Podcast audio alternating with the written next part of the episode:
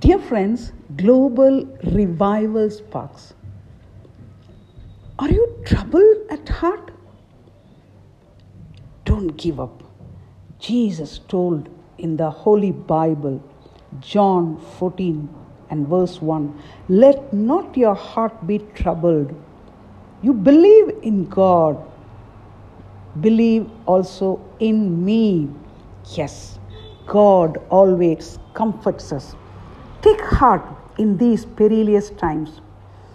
There are some aspects of revival that can only be explained in terms of divine sovereignty.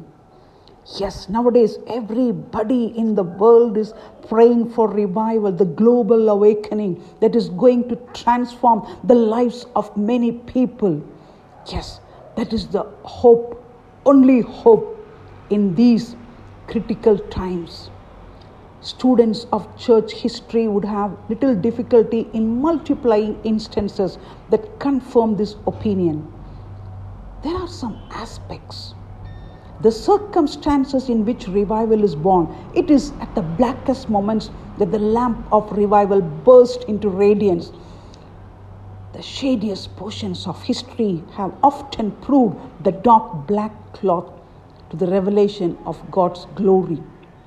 Economic depression, social decadence, religious indifference, ecclesiastical defection, and even national disaster have all been the immediate predecessor of God's manifestation of His power to save the lives of the perishing souls.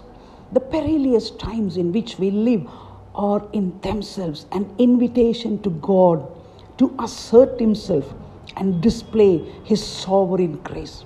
Yes, God is going to revive the hearts of the people. The seemingly inadequate instruments that God uses for revival. Very often, the trained ministry is bypassed and untaught. Even rustic men and women becomes the channels of blessing. This is not to despise learning or culture, but to show that there are greater forces than intellectual energy. It is not technique that prompts the outpouring of God's grace. It is faith, it is love, it is prevailing prayer that the wind blows where it lists. Is never more evident than in revival. At such times, God may take some humble servant out of obscurity and use him or her to diffuse blessings abroad. But what matter so long as revival comes? The tremendous results from apparently insufficient causes. Someone labors in prayer, unknown, unseen, and becomes a pivot upon which the revival situation turns.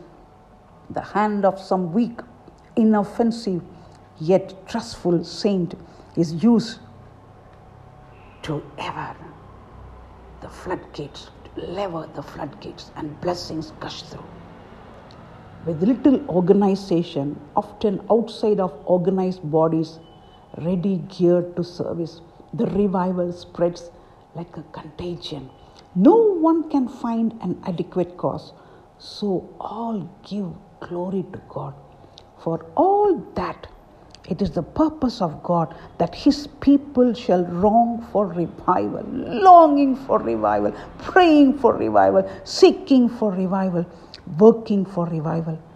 We should not slack in our endeavors because God is sovereign, but rather exert ourselves to do His will, that we may be in the current of power when revival flows.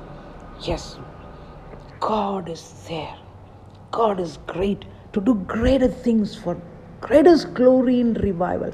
Keep praying for your family, for your children, for your grandchildren.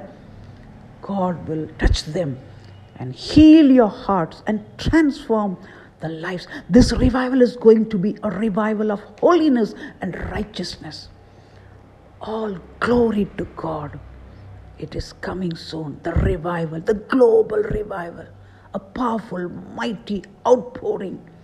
God bless you. Keep praying, keep believing, keep persevering. Amen.